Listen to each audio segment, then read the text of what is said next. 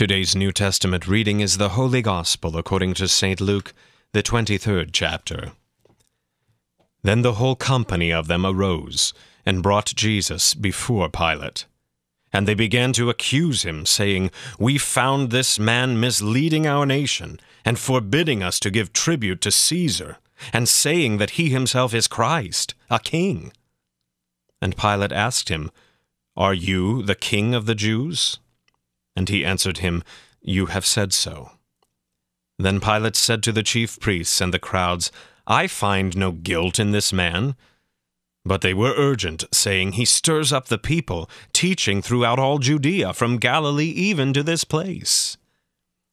When Pilate heard this, he asked whether the man was a Galilean. And when he learned that he belonged to Herod's jurisdiction, he sent him over to Herod, who was himself in Jerusalem at that time.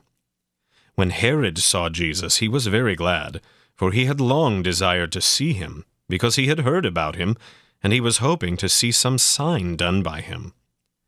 So he questioned him at some length, but he made no answer. The chief priests and the scribes stood by, vehemently accusing him. And Herod with his soldiers treated him with contempt and mocked him. Then, arraying him in splendid clothing, they sent him back to Pilate.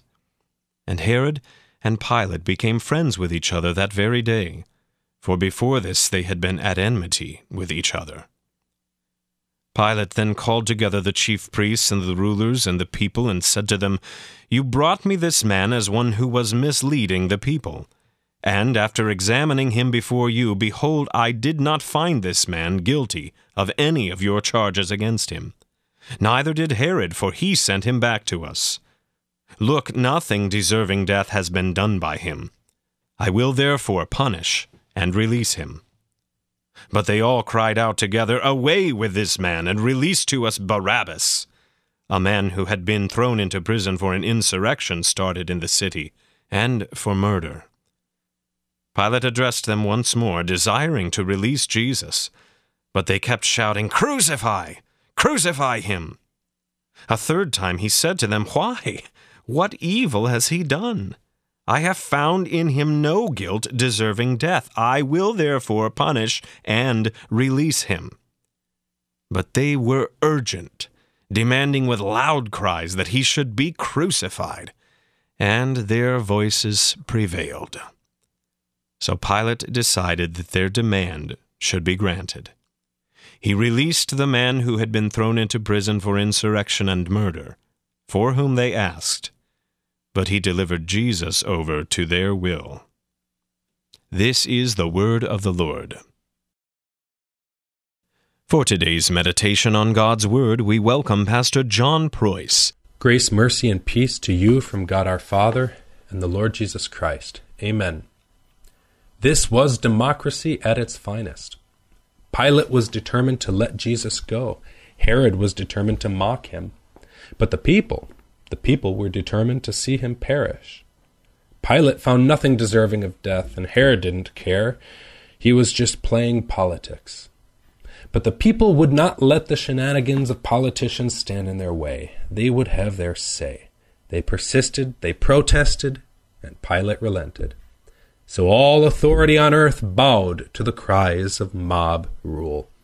It was the crowd that demanded the death of Jesus, the people who refused to recognize what even Pilate could dimly see, and the centurion later confessed Jesus was a righteous man.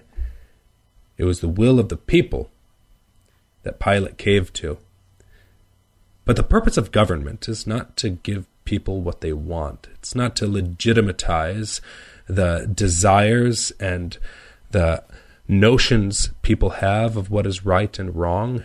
No, the purpose of government is to give people what God wants, to teach them righteousness by restraining wickedness and doing justice. Had Pilate been less accommodating to the desires and whims of the people, he might have prevented the people's greater sin. But it pleased God for sin to increase in order that his grace may abound. It pleased God for the will of the people to seemingly triumph, in order that the will of the people might be seen in stark contrast to the will of God. Democracy was intended to take power that corrupts away from the high and mighty and place it into safer hands. The people are supposed to know what they need better than some distant ruler, right? But the high hopes in democracy don't take into consideration that the fickleness of rulers is nothing more than the fickleness of man. The source of corruption, when justice is miscarried, isn't the concentration of power in itself, it's the existence of power in the hands of sinners. No system of government can save mankind from the violent volatility of man. Do not put your trust in princes, the psalm tells us, nor in a son of man in whom there is no help. The reason we can't put our trust in princes is not because those who rule us are more evil than we are. It's because they're the same. In the death of Jesus, we see the will of human flesh. We see the hatred of God and his righteousness expressed by popular and unanimous vote. We see the end of our own desires.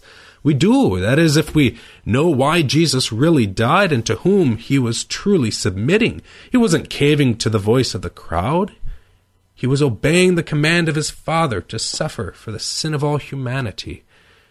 So we see in the crowd's demands our own lusts. We see our own unkind thoughts and are joining in with gossip, joining with the cruelty of the crowd. We see our impatience with God and resentment for the things we suffer. We see the sin in our own hearts given loud expression in the cries for Jesus to be crucified. We do, because we see man getting what he wants. But God does not give us a democracy, He gives us a king. And God gets what He wants. He gives us Him who rules us according to His will alone by willingly bearing as His own the wrath of God against all our sinful desires. God doesn't cave to the will of the people. As Jesus assures us, no one takes his life, he gives it freely. He does the will of God. He receives all authority in heaven and on earth by accomplishing for you what God wants for you.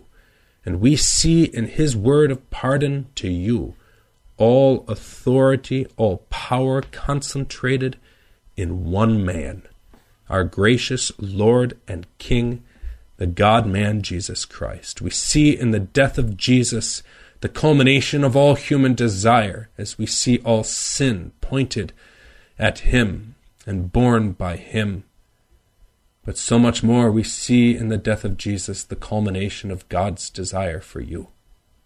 We see what we truly need. We see what we want. He gives us new desires by forgiving us our sin and giving us eternal life with Him. Amen.